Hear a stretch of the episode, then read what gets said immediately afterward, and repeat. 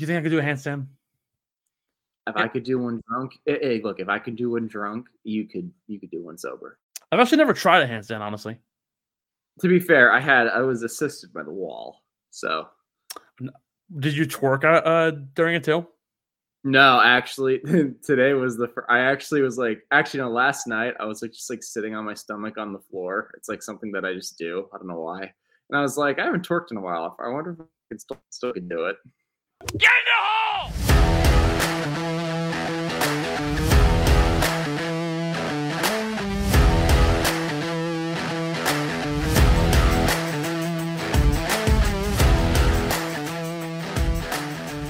Welcome into the Get in the Hole podcast. Steven McAvoy, Ben Pirro here, another episode in the world of golf. Ben, how you feeling?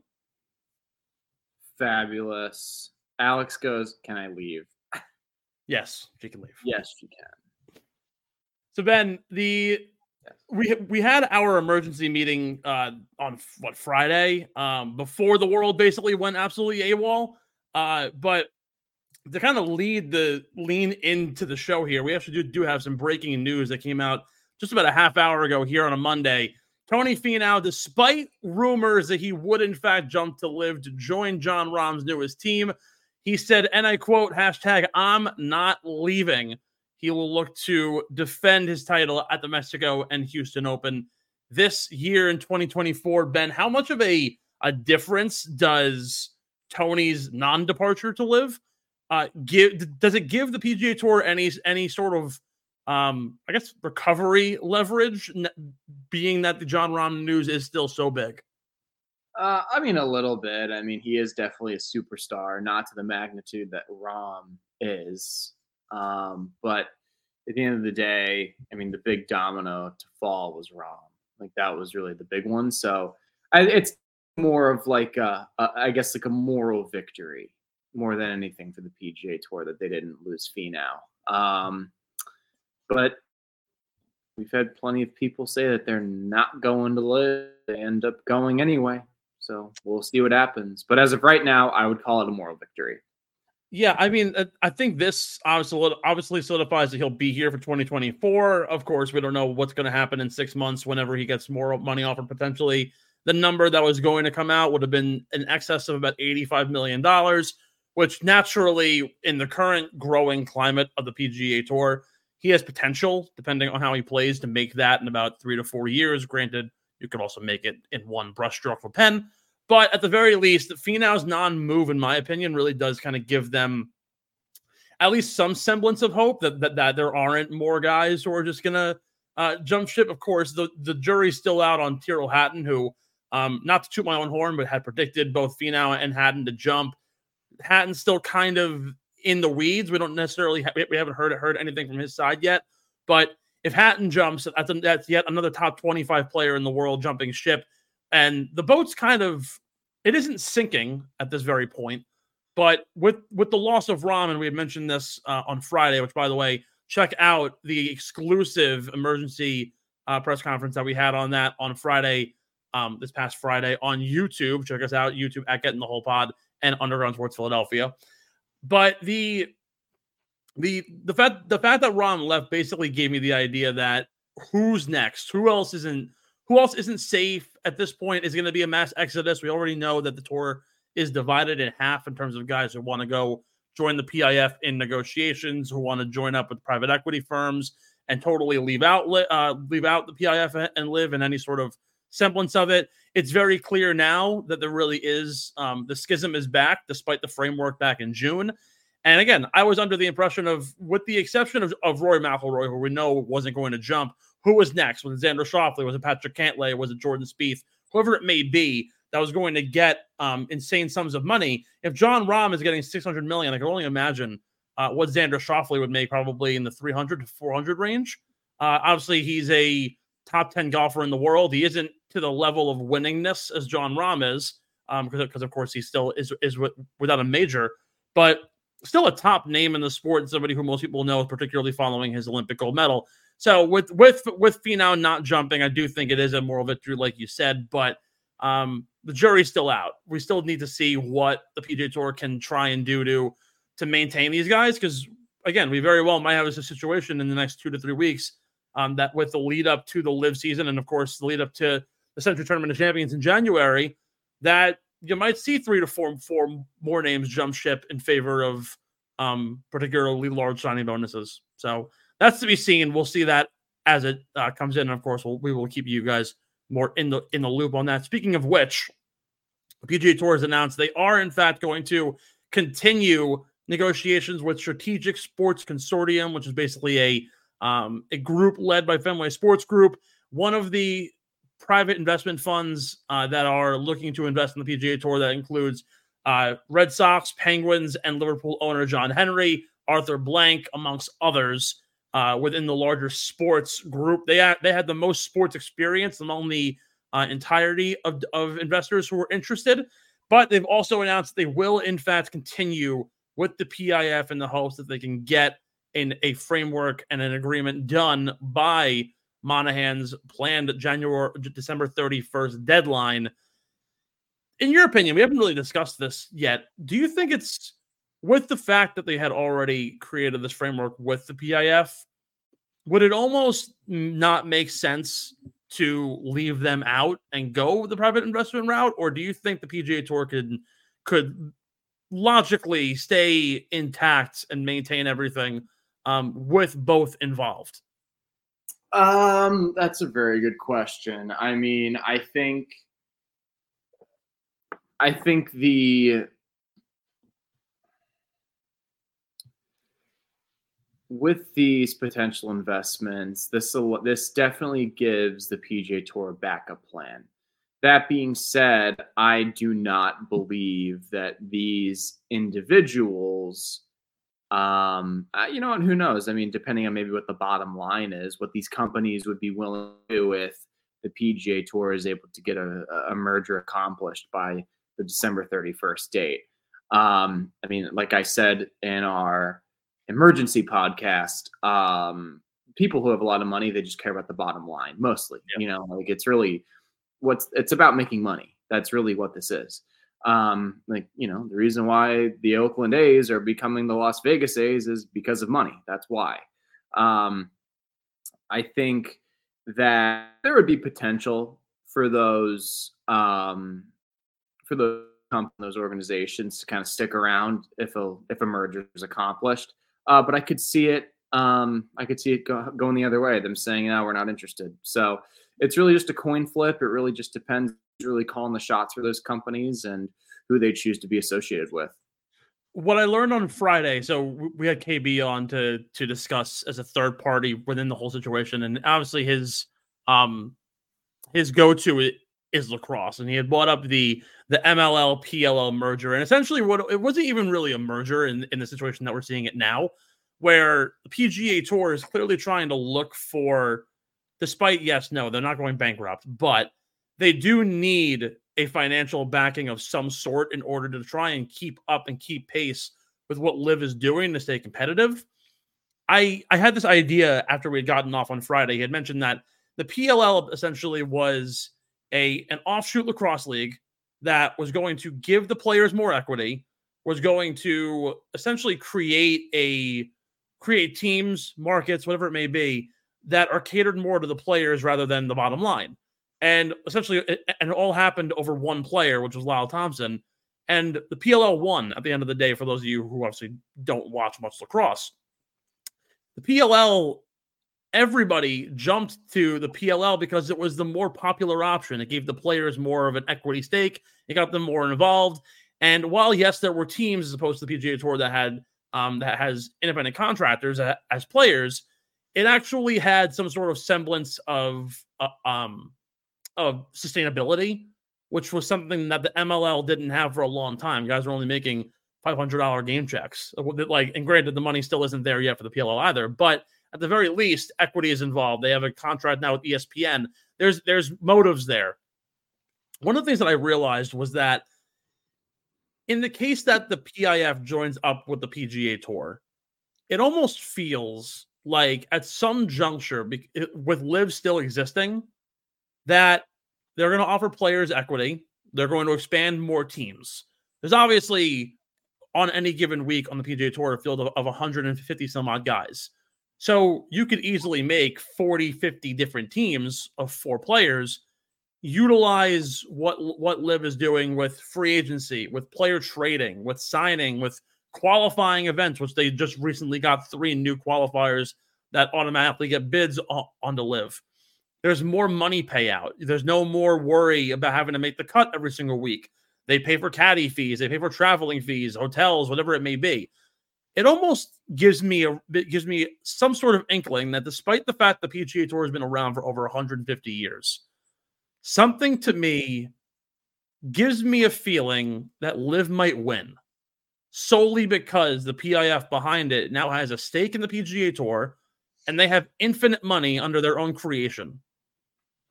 Do you think oh. that maybe like do you think maybe we see a world where if the PIF joins up joins up with the PGA Tour or even in a complete countermeasure goes private investment over over the PIF and LIV wins either way because at the end of the day the PIF simply has more money than anybody else could imagine. wait a minute. So you're saying if the PIF and the PGA Tour join, is it still possible?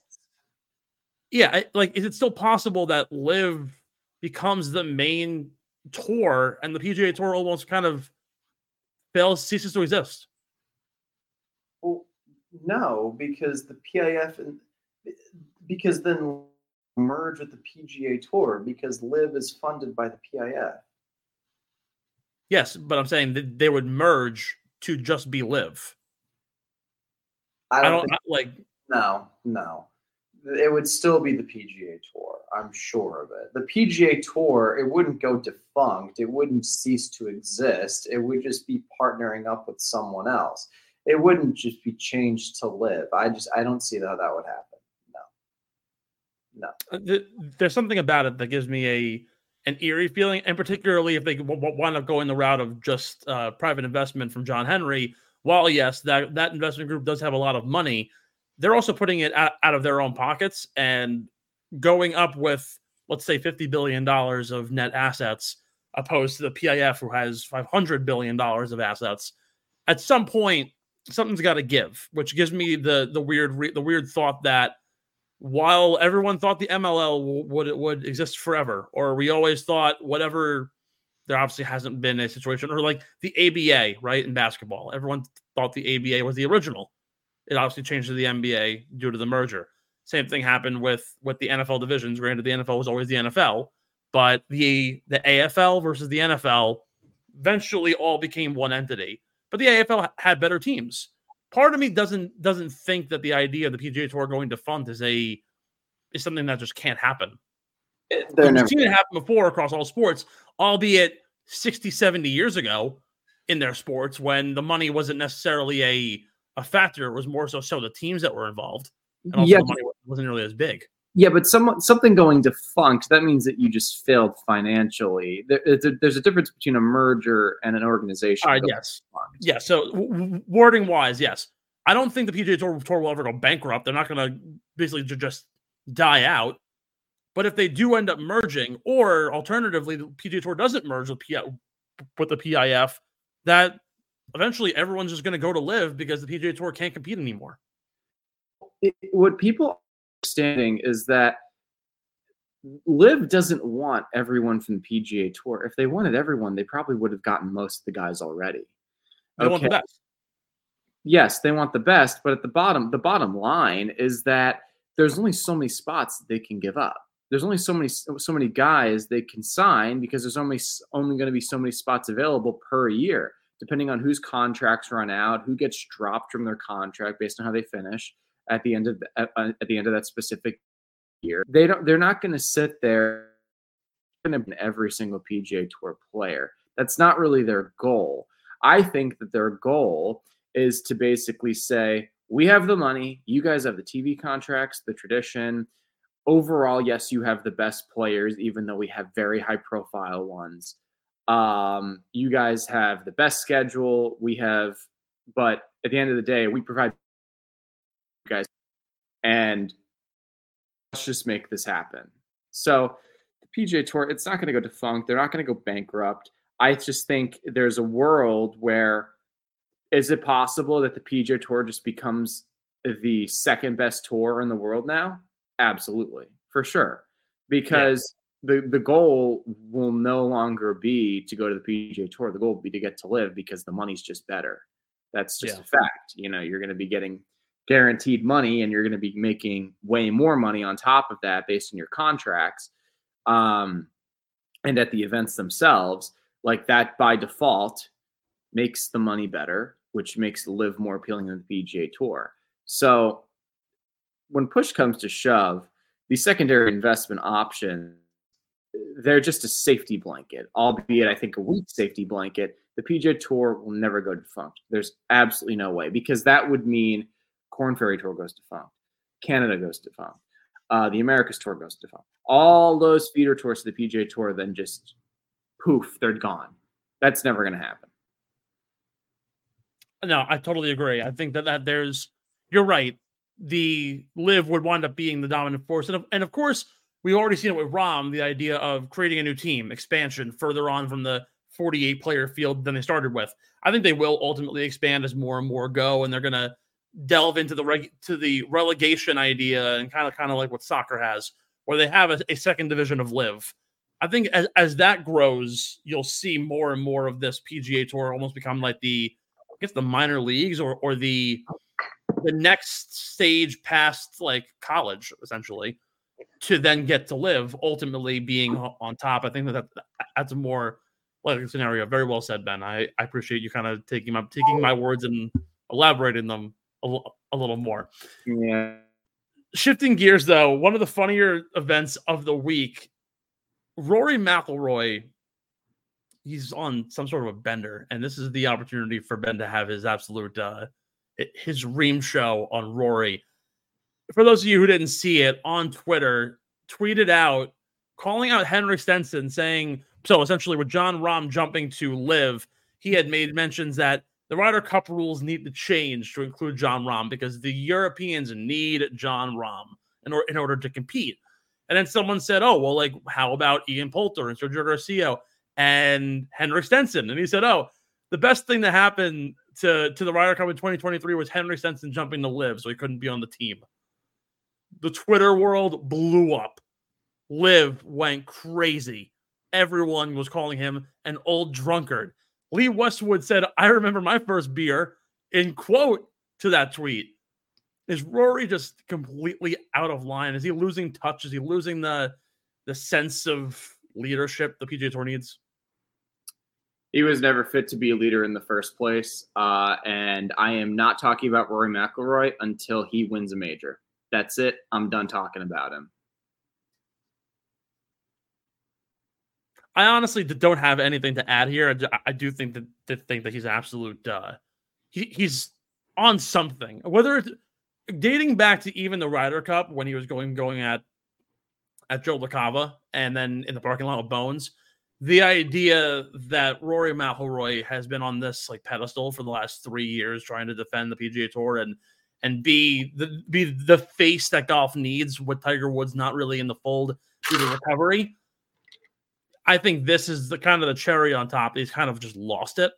And Dan, and Dan Rapaport had tweeted it out, and we had mentioned it on Friday that Patrick Cantlay is basically calling the shots now in the players only meetings. Where to my response is, where's Rory McIlroy? What, what's his involvement now? He left the policy board. He has no more say in, in that side. Now it's Jordan Spieth's game to play. He says he has a lot going on. The TGL isn't starting until 2025. Like, what's up with with Rory, to me, that's an absolute mystery, and I'm I'm like kind of scared almost to see like what the future holds for him, uh, because it seems just like, like a down downward trend from here on out. It's just not really going to change anytime soon. By the way, I'm dead serious. I am not talking about him until he wins a major. So if you have questions, you can answer them. But I'm just gonna respond by saying I'm not. He hasn't won a major. Um, yeah, I'm not. It's been how long? Ten years? Eleven years? Uh, on 10 years 2014 open championship i think no uh pga championship pga championship was last time he won a major so yeah we're approaching 10 years and um until he wins a major, I will I will not be answering any questions regarding him. I will just be giving you the same answer, which is I am not speaking about Rory McIlroy until he wins a major. I am so excited for our show after the holiday when we do our uh, our season predictions, and I ask you, will Rory McIlroy finally win the Grand Slam at, at Augusta in April? That'll be the question of the year. I think I said he he would going. I think I might have said he would win going into this year uh, at the Masters. I don't know. We yeah, we had very early predictions. I think now we're going to we're going to do it obviously again. with, fair, with, like those weren't like I don't really think that those were official predictions. And besides, predictions change because it's not even the same calendar year, in my opinion. So, whatever. I've yeah, exactly. Well, yeah, yeah, no. I, our prediction show is the upcoming show post holiday. So, I, I, I've had, I've had enough. I've had enough. Um, yeah, I've had enough. Well, there you go. Folks, we're going to take a short break. On the other side, special guest Alex Giles, two time All American, joining the pod, discussing her career and her life as a college golf coach at, at Seminole State, the one of the JUCO studs in the uh, in in the the golf game. Folks, don't go anywhere. Huge interview coming up. We'll see you soon. Get in the Hole is brought to you by PHI Apparel Company, our incredible merch partners. PHI Apparel Co. provides unique designs and high quality clothing from t shirts to hoodies for every golfer around. With their original designs for all, there's no doubt you'll stand out on the course, the driving range, or at the 19th hole. Go to phiapparel.co and use code underground at checkout for 10% off any order. That's code underground at phiapparel.co and grab exclusive Get in the Hole podcast merch and support your favorite golfers. Welcome back into the Get in the Hole podcast. Ben Pirro, Steven McAvoy joining us this week on everyone's favorite podcast, Alex Giles. The resume speaks for itself as a youngin in the golf world, getting uh, getting her wings and spreading out. Two-time NJCC NJCAA. I can't I can't speak today national champion, two time All American. She has four college titles to her name, the Southland Conference champion, and she has played in the NCAA regional as an individual this past year. I'm going to assume that did a damn good job. Alex, thank you for joining us this week. Ben, thank you for getting Alex on. Of course, you two are familiar with each other, so I appreciate that. And with that, tell the crowd a little, little bit, bit about yourself. Of course, we know what your resume is, but uh, what got you into golf? How did you get into this? field and what are you looking forward to as your career progresses? Yeah, thanks for having me. Um, Alex Giles from from England originally. Uh, moved here five years ago to go to college. Um, didn't really have a great junior career. Was never anything special, but knew that I wanted to come to America to play collegiate golf. So that I did. Started at Seminole State, um, which is a junior college in in Central Florida, where where we are right now. Um, had two great years there, and then COVID happened.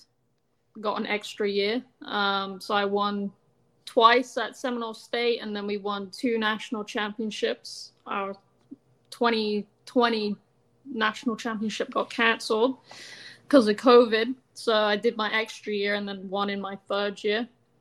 And then I transferred to a small Division One school in San Antonio, Texas, Incarnate Word. Um, they were terrible when I got there. Ranked like one, I think we were ranked like 150. And by the time we left, we got uh, I left, we got to like top 70. Oh, wow. Um, head coach left, and now they're collapsing again, unfortunately. But they were two great years as well. Um, we broke a lot of records in those two years. Um, we didn't have many players. Uh, my third year, fourth year of college, we only had five players, so everyone had to go to the to the tournament. So it was tough, but yeah, we won two two events, and as I say, broke a lot of records and uh, came close at conference both times, but had had a great time there. And then uh, graduated, moved back here to Orlando, took a job at the Mike Bender Golf Academy as a house parent and uh, kind of do some junior coaching as well. And then also the assistant coach at Seminole State. Awesome. Very That's cool.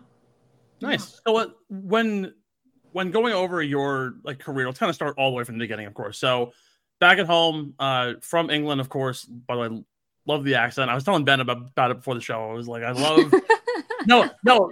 Ben thinks I'm so freaking weird. I've had this like like like obsession, I guess you can call it, with the British population. I went to England um, on a connection flight to Malta, my first time ever ever in Europe, and I was just like, oh my god, like everything they say about, England is completely true, and I absolutely loved it. Uh, I was there for like five six hours. It was a amazing time. Anyways, I'm going. Let's go all the, all the way back. Beginning of your golf career. Who taught you to get into the game? What inspired you to get started? Obviously, uh, in the in the home of golf, the the United Kingdom, having so much experience in golf around you, uh, what made you want to pursue golf as a full time career? My dad, my dad, and and his dad was a great player. Unfortunately, I never got to meet my granddad, but um, my dad's a still a great player. He's always been around scratch plus figures. Um, played all his life.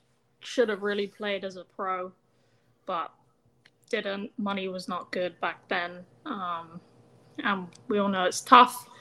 So yeah, he he really got me into it. Uh, I used to spend all day, every day out there with him. Would drive my mum crazy. Um, we were never at home, but yeah, we would we would be on the golf course till till dark often. So, yeah, he was, and I still love playing with him. He's great to play with, have a great relationship with my dad, and a lot of our conversation is golf. So, yeah, him. Um, and then obviously, as you you know get into golf, you've got golfing figures that you look up to um, from a young age. For me, it was like Tiger Woods, Rory McIlroy, Ben's favorite guy, and uh, who else? didn't really watch a lot of women's golf, but a lot of the Korean players mm-hmm. I just thought were awesome. Um, and then some British people, local people. Chris Wood, don't know if you've heard of Chris Wood, played in the Ryder Cup a few years ago. Mm-hmm. He's at my home club, so got to watch him practice, play a lot. Uh, had a lot of good amateurs in my county that I lived in. So I was in a great place for golf in England. We were one of the best counties in the country, so we got a lot of uh, a lot of great players. Did we lose Ben already? If we did, we have a we have a long uh, long interview ahead of us. Uh, so we talk like uh, t- tell me t- tell me a bit about like in terms of um, playing as a junior, growing through the ranks. Is it similar in England as it is to the states, where like high school teams, uh, primary school teams, same, same kind of idea, and then you work your way up. Of course, there's obviously university and um, in England and across the country, but um, is it is the rank kind of the same? What made you want to uh, come to the states once you once all was said and done in, in, your junior career? Yeah, you don't play. We don't play high school golf. Um, if you go to so college in England is from 16 to 18. So it's like mm-hmm. high school years here.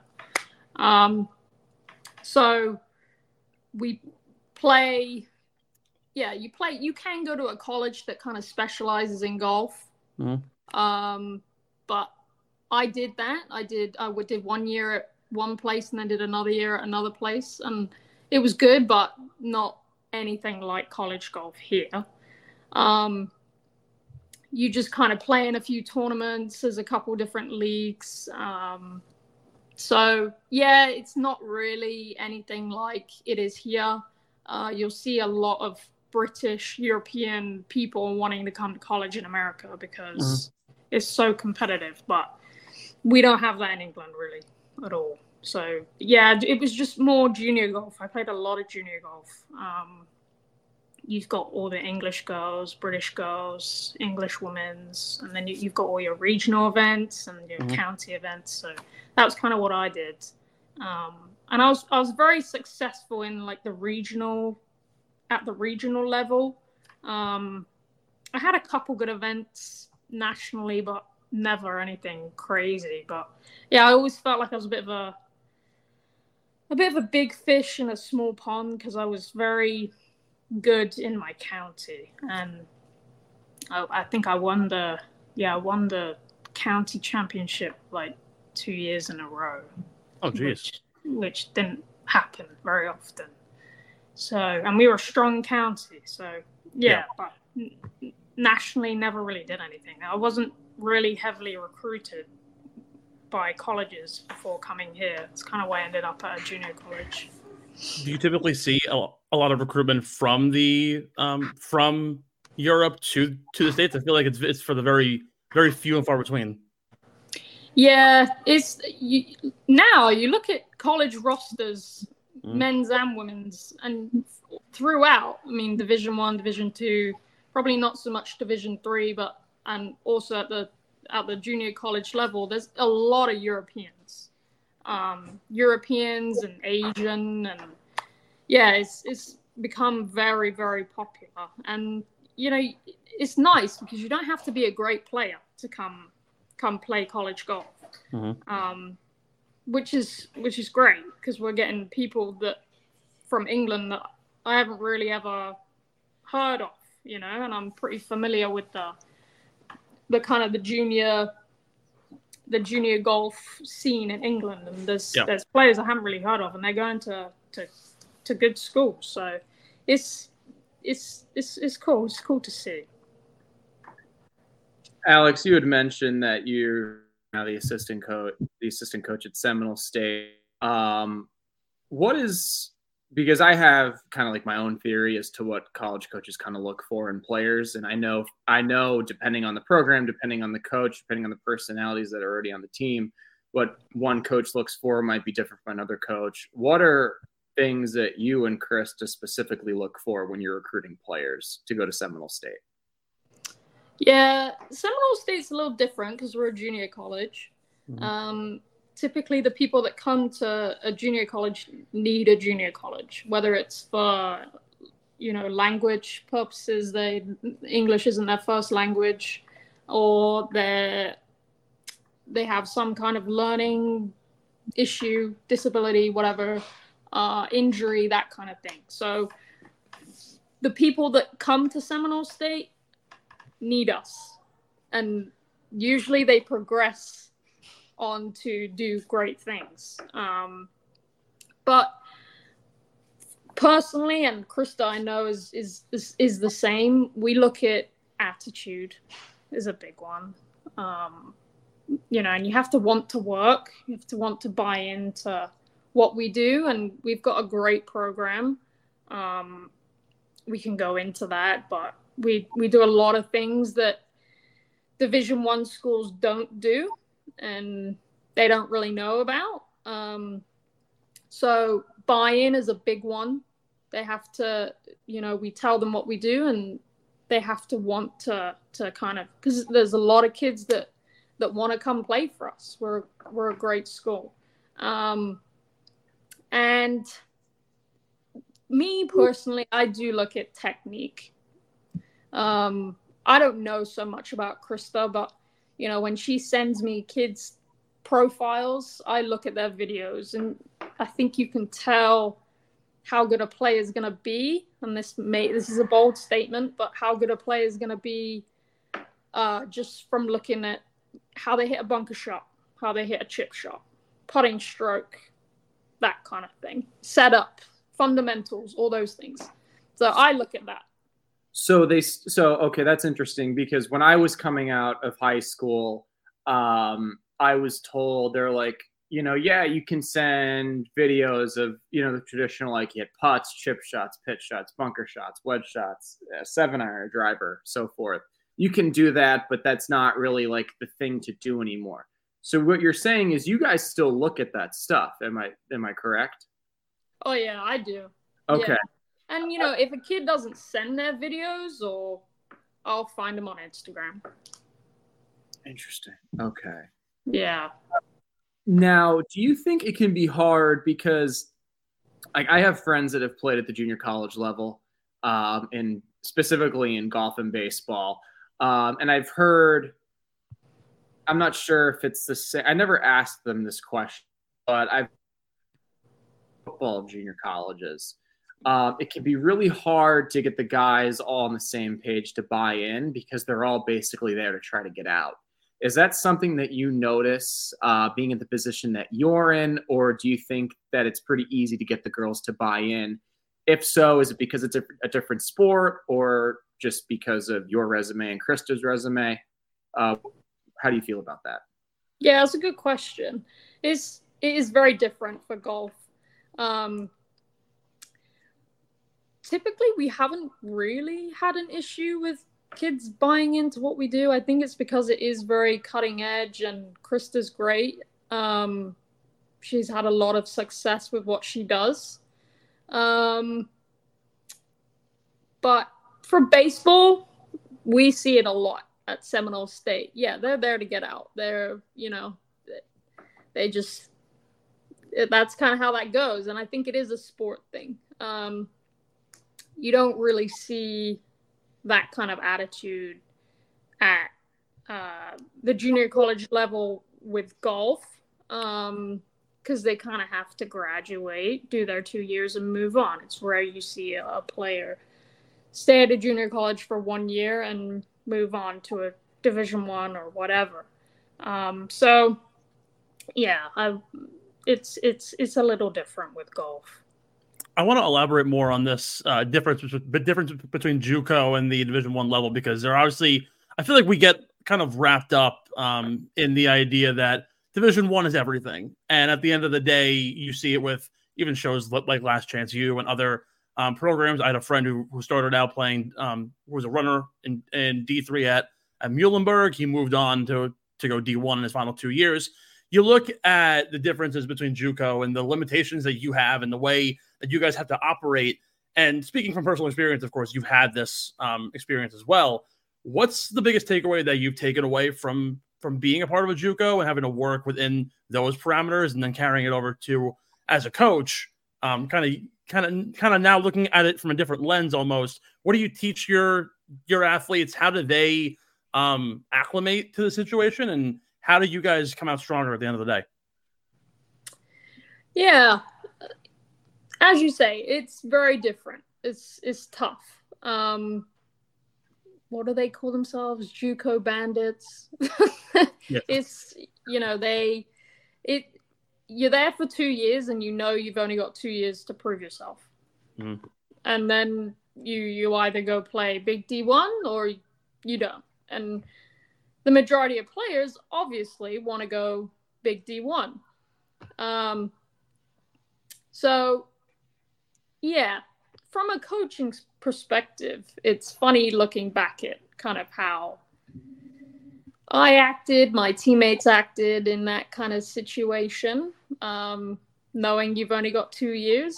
But two years is actually a long time too.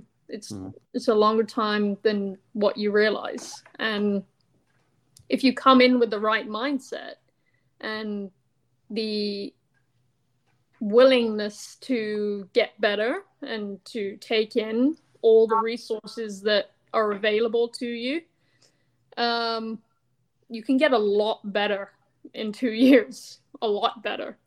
And you know, we've we've had players that don't need to get much better, um, especially our ones that come from Japan, um, Thailand.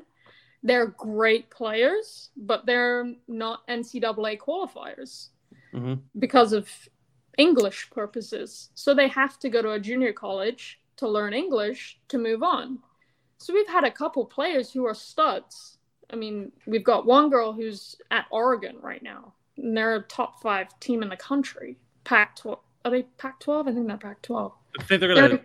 They're going to jump to, to, the Big Ten at some point, but technically yeah. they're Pac 12 through the end of next year. Yeah. Right. Yeah. Yeah, like insane. Um, we've had a girl go to South Carolina. They've got a great women's golf program. So Baylor. Um, so and that's purely for English purposes. So as I say, it does definitely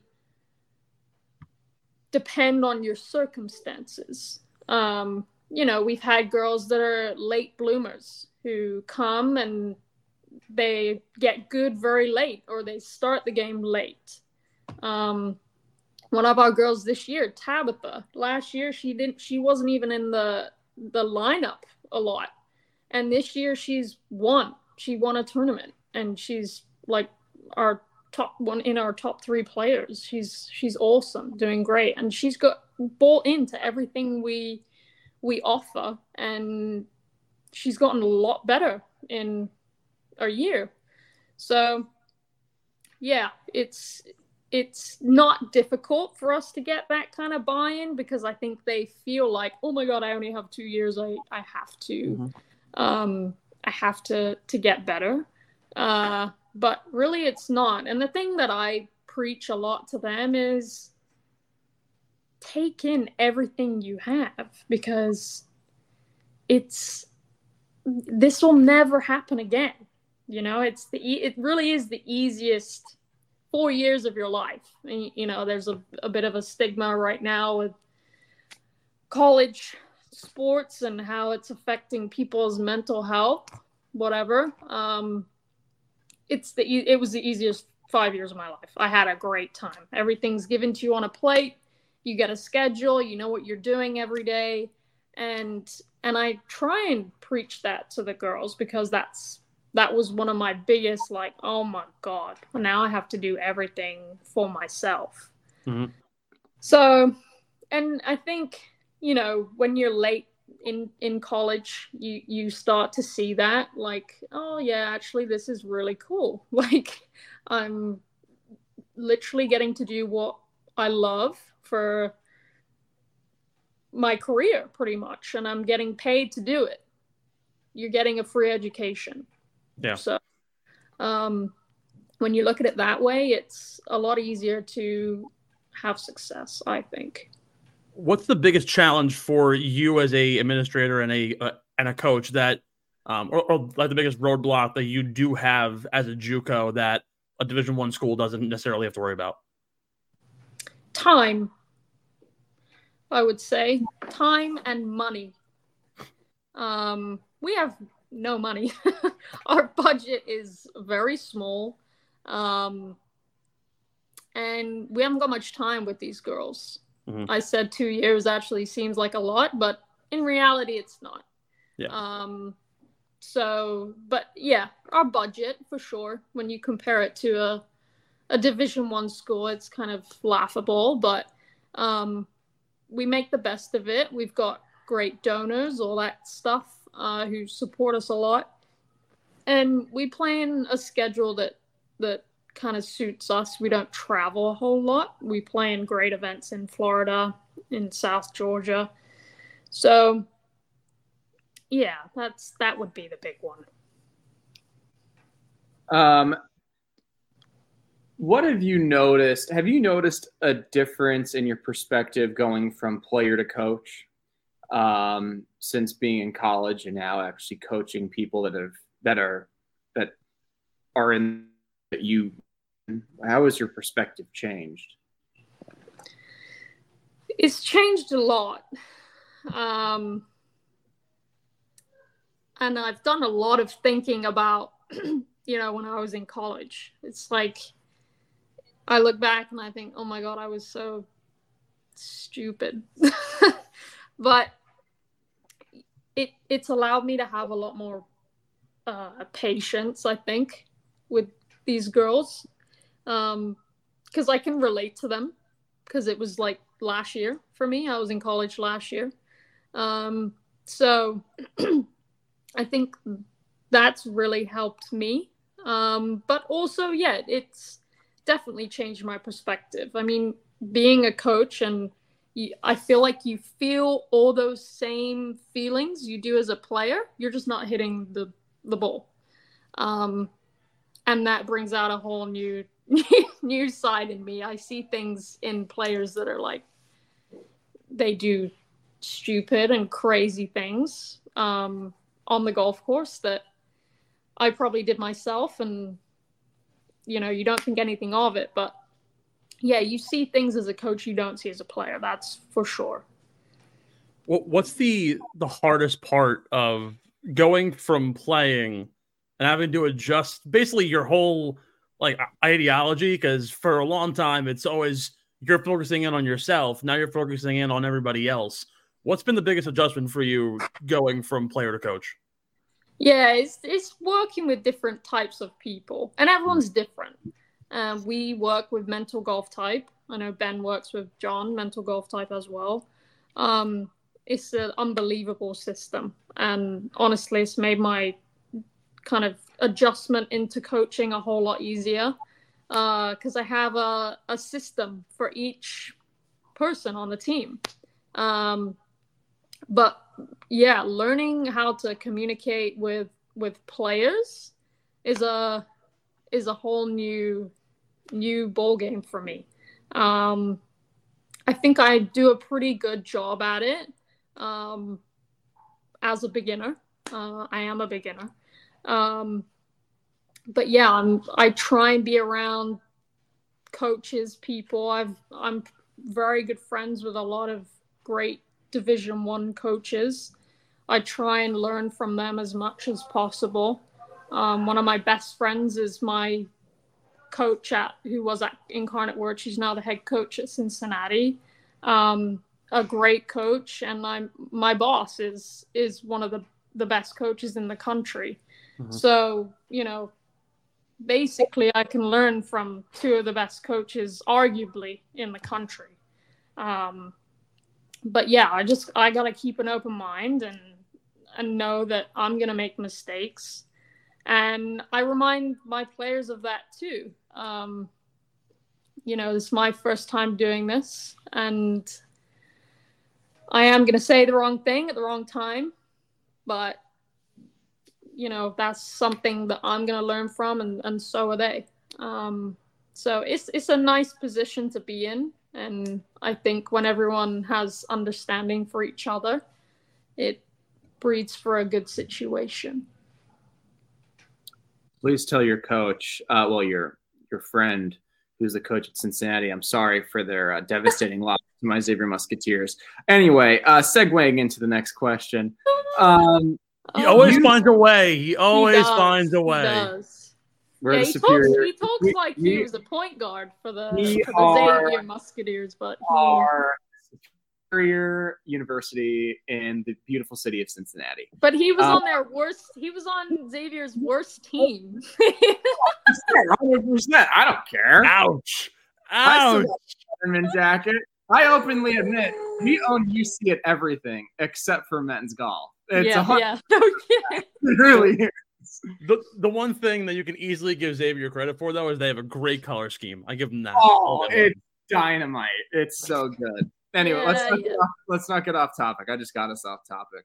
Um, looking at this, your like your side of like as like being a player, when you're personally struggling with your golf game, how, what do you do to get out of that funk? Is it more technical work? Is it analyzing kind of like your decisions mentally, your attitude? What exactly are you looking into specifically? Reflect. For me, it's never technique really.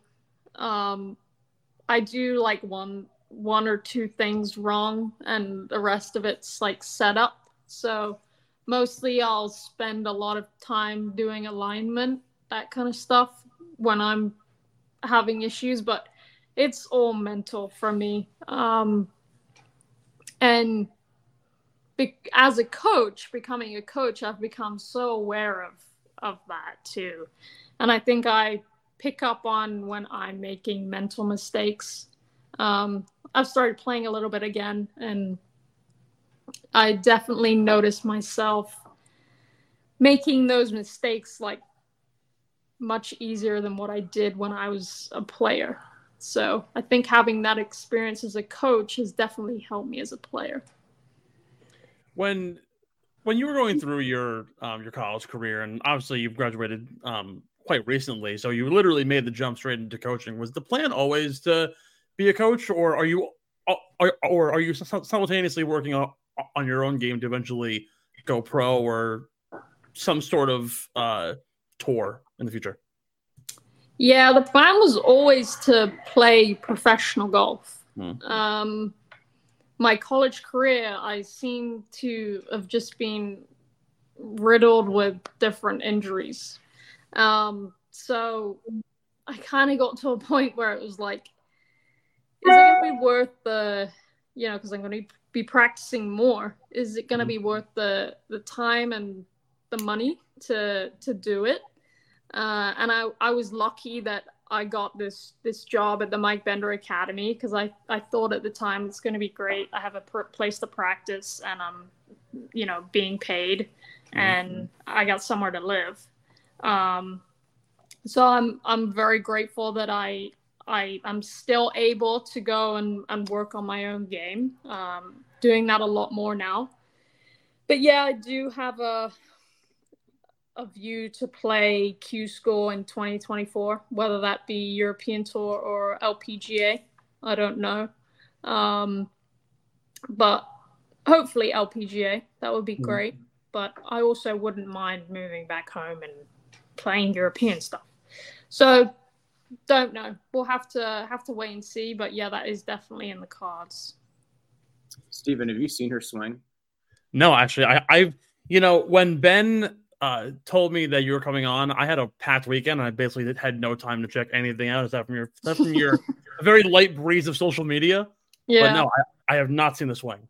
So you both know I don't give compliments out very often. Um, she really? has one. Be- shut up. She has. no, I, in all seriousness, and I've said this to you, Alex, before. She has one of the most fundamentally sound golf swings I've seen um, especially out of college. I think a lot of players can actually, depending on, I think, you know, depending on what what program you come from and um, good the program is, like some people can really develop bad habits coming out of college. Just it really just, it just depends on the coach. Um, but Alex is one of the most fundamentally sound swings I've seen from someone like right out of college. And like I, she was hitting balls the other day, and like I really hadn't seen you hit balls in a long time. And I was like, yeah, it looks pretty good. you know, I, you know we'll, we'll, go play and, you know, I'll, you know, I'll win. But, you know, other than that, you know. Yeah, yeah. Does Ben win though? That's what. No, no, no, no, no, no, don't answer. Don't answer it. That's one of the questions next. Don't answer it. Don't answer it. Don't oh, answer okay, it. Okay, okay. Don't answer it. I guess I, I guess if we're if we're already digging there, we, we might as well segue. No, no, no. Uh, I have one more important question. Oh. Actually, one more one more important question. You're killing me here, Smalls. All right, go ahead, please. Dude, you drive me insane. Knock it off. oh, really? Back yeah, at you. Really? Anyway, Alex, I know you know you're kind of just getting back into the playing aspect. Um, how do you structure your practices on, say, like a non-tournament week versus a tournament week where you're kind of gearing up or getting ready to play? Uh, are you playing more leading up to the tournament? Are you playing less, like in an off week? How exactly do you go about doing that for someone who's looking to get better in tournament golf uh, and is looking to budget their time more effectively? Yeah, uh, that's a good question because just like probably the average person watching the show, I work a few jobs as well. So I'm trying to kind of do my own practice around around working. Um, but yeah, when I'm no tournament, it's it's a lot of on the range. I'm doing a lot of swing stuff that I know I need to work on. Um, what you know, if you if you take lessons, that kind of thing, just from a from a, a teacher. Um, kind of get help from people at the Mike Bender Academy. So work on my swing a little bit. A lot of alignment. I'm huge on that. Alignment ball position is like my biggest, biggest thing. Um, and kind of doing a lot of speed training as well. Uh, I don't hit it really far, so I try and do as much speed stuff uh, when I can. Uh, putting as well, same technique, that kind of stuff. Uh, chipping, I feel like technique is is pretty good. So, but during a tournament week, I do I like really pound the short game, uh, lag putting, short putts, and I play a bunch. Um, I found when I was in college during the season, I really wouldn't see the driving range for like five months. I would just, you know, go to the driving range to warm up and then go play. And I would play a lot. So, yeah, I love to play. I feel like that's where you learn how to play golf, to be honest. Um, and even now, at this stage, you can always learn more. And uh, I, that's definitely the best thing for me, personally, playing.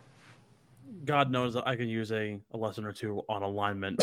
You really could. You know, this Yeah. guy, he go he aims like 50 yards right, and he's like, Why am I coming over the top and like hitting it like this? I'm like, well, I'm a up over there. Come I'm on, with the- man. I'm like the world's most okayest golfer for the average Joe. okay. okay. Keep telling yourself that, dude. Okay. You know, I I I take pride in the fact that only 27% of golfers in the world can break 100. And I am of the cast who can almost That is- break 90. Unbelievable. That is the Just standard. saying. Anyway, Although all my, right. my, That's a good my stat. early my, my my early year goal of becoming a single single digit handicapper was completely washed. I tried. I, I- I'm a 14 now. I started the year at, at a well. I started the year at a 14. I basically didn't move. The needle the needle didn't move at all. Come on, Steven. Yeah, we'll we'll figure it out. We'll try we'll, we'll try and make it work. So All right. So we're gonna do some rapid fire questions. Um, we're gonna run through this pretty quick. Steven, lead us off, sir. Alex, first thing that comes to your mind for every single one of these answers, do not think about them. How many pillows do you sleep with? Two. Socks then shoes or sock shoe sock shoe? Socks then shoes. What's the hardest shot in golf to perfect? 40 yard bunker shot. Where did you find that question? Oh, I have so many. I, I have so many random ass questions that, that, that I dig up from we're the archives. going off the list that I typed up. Oh my gosh, that's why I said odd or even. All right. Anyway, um, what three items are you bringing to a deserted island?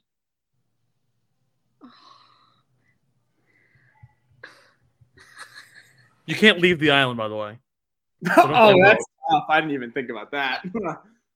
Uh, a 58 degree wedge. Ooh, I like that one. Okay. It's a damn weapon. A hat. Okay.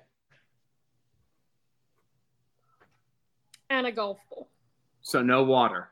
Nah. You can drink the oh deserted island.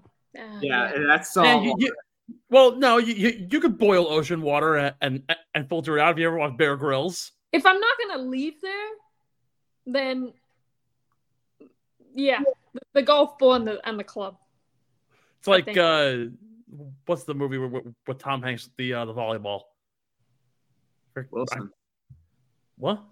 Wilson? Is it Wilson? Yeah, well, the, the, the volleyball's name is Wilson. Castaway, is it? Uh, oh yeah, yeah, yeah. That's what it is. there you go. What's your go-to Oh. song in the car? I got so many. Uh, right, right now is that is right that now? probably Drake and Nicki Minaj's new song. Okay, I did. I can't remember what it's called. Something needle. Turn the needle or something. Can't remember. It's a good song. Let's go. Celebrity crush. There's so many. I know. We got to pick one. Come on. Yeah, it was short. Ben Pir- Ben Pirro. I knew. Ew! it. Ew! Oh God! The, See, the last still thing we need to do is, get, is gas him up more. See, she's still trying to marry me for that green. Yeah, card. yeah, for the green. I'm absolutely dead. What's what's your favorite or most used app on your phone? Spotify. Solid. Are you a fan of LIV? Does this have to be a fast answer? Ah, This Wow. one, take, take your time on this one. Take your time. on this one. Okay. The concept of LIV is ridiculous. I hate it. I hate it. This whole team thing and the names of the teams, whatever. I hate it. the names suck. They do suck. But there's a big but. The more people go on about growing the game, what we're doing right now is not growing the game. Like, LIV has potential to grow the game. But the pros that are getting in the way of that, like the, the likes of Rory McIlroy, his latest on Twitter has been pretty wild. Him doing this is not growing the game. And him, you know, remaining with the PGA Tour and saying, fuck you, LIV, pretty much, is not growing the game. I don't think. Because it's just creating more and more separation between LIV and the PGA Tour. I think the PGA Tour needs to just stop banning LIV players from playing in their events and everyone's happy a couple i think LIV players would still play in a few pga tour events but because there's been such a there's such a hostile environment around that topic it It's makes things yeah it makes things really difficult i think Until ultimately, until ultimately the PGA Tour goes uh, goes bankrupt trying to keep track. They're not Right. going to go bankrupt. I'm so sick and tired of you saying that. They're not going to go bankrupt. Oh They have no money. dude, There's a reason why they're trying to get back in bed with this with this audience to begin with. Anyways, we we digress. Your go-to coffee order. Cafe con leche Fancy. Um. All right. Who would win in a match? You or me? When? Because you have a broken foot, and It's I not. am, I am terrible right now. It's- wait, what? So if, if you and I went at it right now, probably me. In Well- six months, let's just say, when I'm back to like normal, even though Well, I'm not. normal. That also gives me six months of practice, and I'm pretty good. I'm pretty good too. Jesus. Hmm. Ben's Ben's 30 yard punch shots max right now.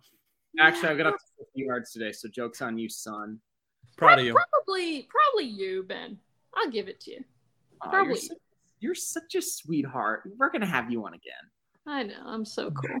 Do you have any pre-round or pre-shot superstitions?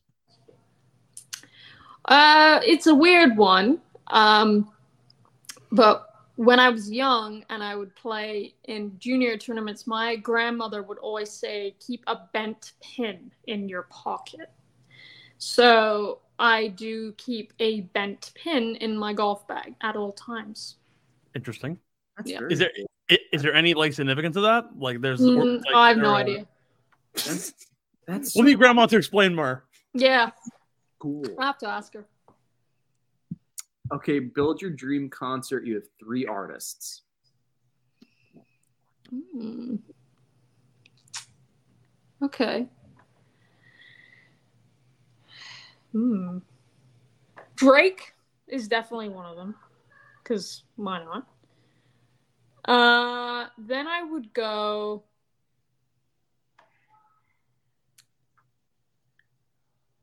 Probably Peggy Gou. Who? Peggy I- Gou? Peggy Gou. Uh, DJ. Really cool. Okay. So- Like, oh, house, like EDM. Yeah, she's house music. Oh, I need to look this person up. And then probably Diplo. I dig. I saw Diplo at the Belmont Stakes this year. That shit was lit. Oh, that's it was so good. I I had never been to an EDM concert. Oh my god!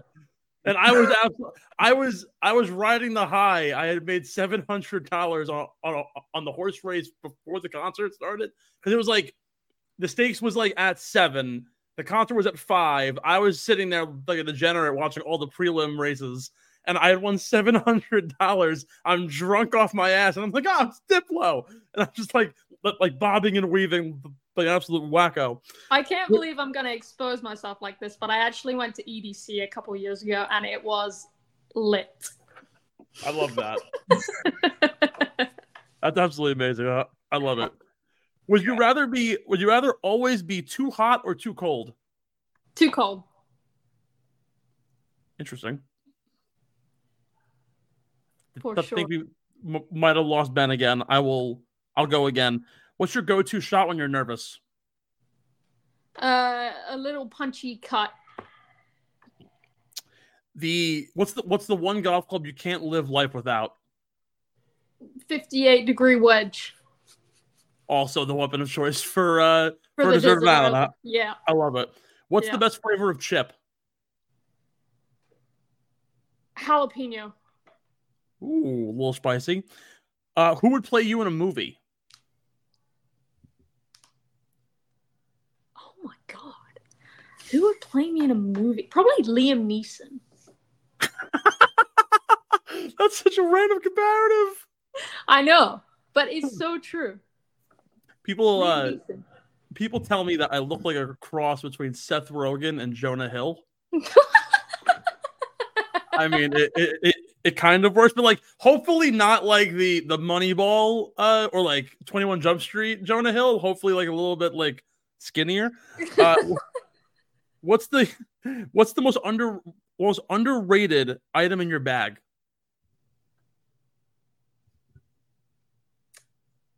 Oh. Um,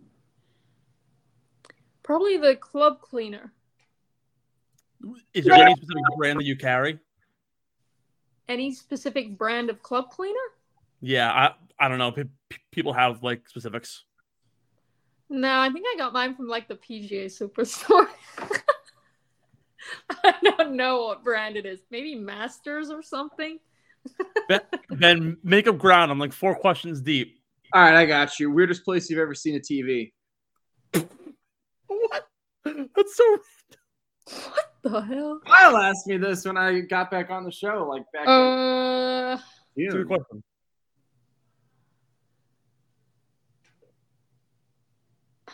I'm trying to think now. I don't know. That's so weird. Um, I saw I saw some in the bathroom at the urinals. Yep. MSG.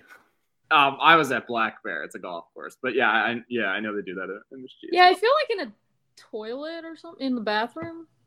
Like it's kind of a weird place for a TV, but yeah, I don't, I don't know. That's a that's a tough one. I don't pay attention enough. Okay, you're a Lions fan. How? Why? Okay, I understand why. I mean, we can't really speak, Steven. We're you're a Jets, and I'm I'm a Jets, and you're a Giants fan. So, Hey, take- Tommy DeVito, Tommy touchdowns. oh my gosh, I take Detroit any day of the week. Um, so maybe four Thanksgivings ago, the Lions play every Thanksgiving, Mhm. And I was just at Krista's house watching the Lions, and it was awesome, and didn't really think anything more of it, and then last year uh, again, Thanksgiving, they played uh, Green Bay. I or was this Thanksgiving? No, This- it wasn't Thanksgiving. This This- Thanksgiving was Green Bay. They played. Okay, well, it was they played when they played Green Bay when Aaron Rodgers was still on the team. Am I getting this Yeah. right? Yeah, Uh, yeah, probably. and they beat them and it was insane like it was such a cool game but to go with that krista who is the head coach at seminole state is from windsor in uh, ontario Mhm. So she is a Detroit Lions fan. So kind of that too, I guess. Fun I've- fact: I won a hundred dollar bet this Thanksgiving betting on the Lions or betting on the sorry sorry betting on the Packers over the Lions because the Lions going into Thanksgiving that year this year were 0 and 12 when the moon formation was a waxing gibbous. And I told everyone, I told everyone in my family that everyone thought I thought Steven, you are the most degenerate gambler on the planet. yeah. There's no freaking way this happens. The Packers were like plus 340, and I won. And they're all like, How the fuck did you guess this? And I'm like, Yeah. telling you, man, why does it give us moons? That's all it is. This always is about this is about the time when the Lions become a fucking disaster. I know it. Oh, yeah. We've As- done as per great, you. but God. Um, who has the most swag on tour? Mm. Um.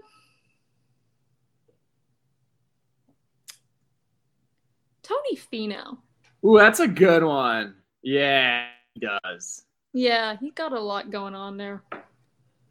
When you play, do you go skirt, shorts, pants, three quarter pants? Oh, pants. What's the opinion on the three quarter pants? They're basically capris. Like, do you want a dumb fucking tan line? That's Tell Brooke Henderson that. it's yeah. I don't get it. Wow, you guys have cursed more than I have, but I haven't cursed at all. Um, Well, I don't owe 20 bucks whenever I say it. So Yeah, me neither. I'll, I'll avoid. almost almost to a hundred. So, um, who's your dream foursome? In golf. Enforcement. Enforcement. Oh, You're just, a child, Steven. You un. It's an important preface. It's an important preface. Can I fire him, Kyle? Can I fire him, please? Dream foursome. Yes. Can they be dead too? Yeah. Sure. Hogan. Ben Hogan. uh, Roger Federer. Good one. Messi. And probably Tiger. Solid. Yeah. What's the what's the your favorite course you ever played? I got two. They're at a tie. First one is Red Sky in Vail, Colorado. Place is sick. Other one is uh, Las Americas in Tenerife, which is a Canary island. Interesting. Hmm. Place was also incredible. What's your best moment of your golf career?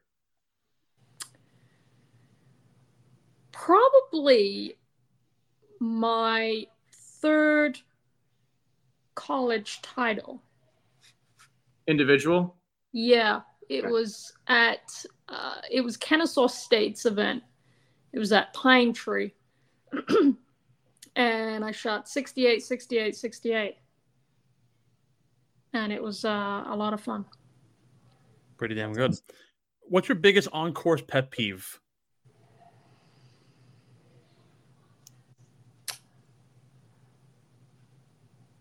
Probably when people stand the other side of the hole when I'm hitting up when you're putting. That one. Uh, dream vacation. Um, I've been really wanting to go to Canada. Oh. Never been. Really wanted to go to, like, I see on social media all the time. Is it Banff? Yeah, Banff. Damn. It just looks so beautiful. B A N double F. Yeah, I know. I know what you're talking about. I think that might be a license Is that Alaska? No, no, it's, it's definitely Canada. It's it's near Calgary, I think. Oh, oh Okay. Yeah, I Yeah. didn't. I it didn't. just I looks didn't- looks so beautiful. Yeah, definitely, definitely would love to go there. I didn't pay attention in school, so my geography is. Mm. Didn't pay attention to a lot of things. How do you Oh. mark your golf ball? How do I mark my golf ball? So my lucky number is six. Um, and it's also just my dad's birthday is the 6th of the 6th, 1966. He's Oh, the shit. devil. Wow. Uh, so, He's the devil. um, so I write a six in uh, Roman numerals, which is like one V, I think, It's VI. or VI. Yeah. VI. Yeah. Why do car? Why, why do we park cars in driveways but drive on parkways? That is the most Ben Pirro question I've ever heard in my life. I have even I have an even funnier follow up to this. So Go for it. no, well, you no. answered the question. answer Ben first. How about I don't know? I don't know either. I thought maybe you would know. Do do cars in the Pixar movie Cars that universe? Do they have car insurance or life insurance?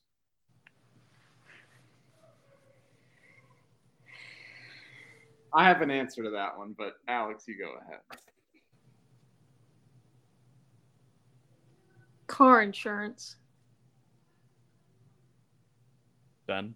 I, they have car insurance because that's their form of life insurance. Yeah, I mean, I, I mean, at that point, they, that's at that point, exactly what I was. at that point, the answer is just life insurance. Then All the, well, no, it's just all the same. So I mean, yeah, I guess technically you can't go wrong. Um, this is my last one. Favorite co-host. Oh man. well, it, if he keeps What's- cursing, is he? If, if, Ben, it's not. Yeah, I haven't cursed. What are you I'm just saying, Ben, by, by Ben, year's it's end, not you. If that's what you're after. I know it's not me. I just want to give Steven a little bit of a, you know, a jolt. You know. Hey, No, Ben. Nah, he both of you are awesome. Oh, he totally thought that, that that you'd say him. Just saying. no way. All right, but- no, no way.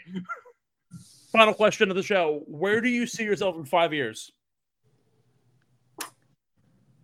Uh, hopefully teaching golf. Maybe a college coach and still playing a little. Well Yeah. said.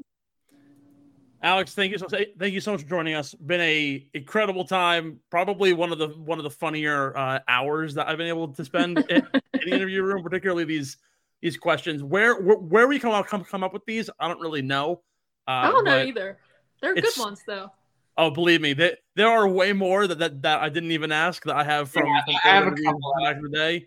Yeah, I have a Like- couple. Of asks, so I'll just Yeah, the, there are some that are probably best left uh, not on the show. Ladies and gentlemen, Alex Giles, thank you so much for for uh, for joining us. Best of luck to the team as they uh, progress on, and hopefully we'll have you on soon. Thank you so much. Do you think I could do a handstand? if I could do one drunk. Hey, hey, look, if I could do one drunk, you could you could do one sober. I've actually never tried a handstand, honestly. To be fair, I had I was assisted by the wall, so Did you twerk uh, uh, during it too? No, actually, today was the. Fir- I actually was like, actually, no. Last night, I was like, just like sitting on my stomach on the floor. It's like something that I just do. I don't know why. And I was like, I haven't twerked in a while. I wonder if I can still still can do it. Thanks for listening to Get in the Hole, the official golf podcast of Underground Sports Philadelphia. Catch us every week wherever you get your favorite podcasts, and be sure to like and subscribe on Apple, Spotify, and YouTube. You can follow us on Twitter and Instagram at Get in the Hole Pod, and follow Underground Sports Philadelphia at Underground PHI. We'll see you next time, and remember, get in the hole.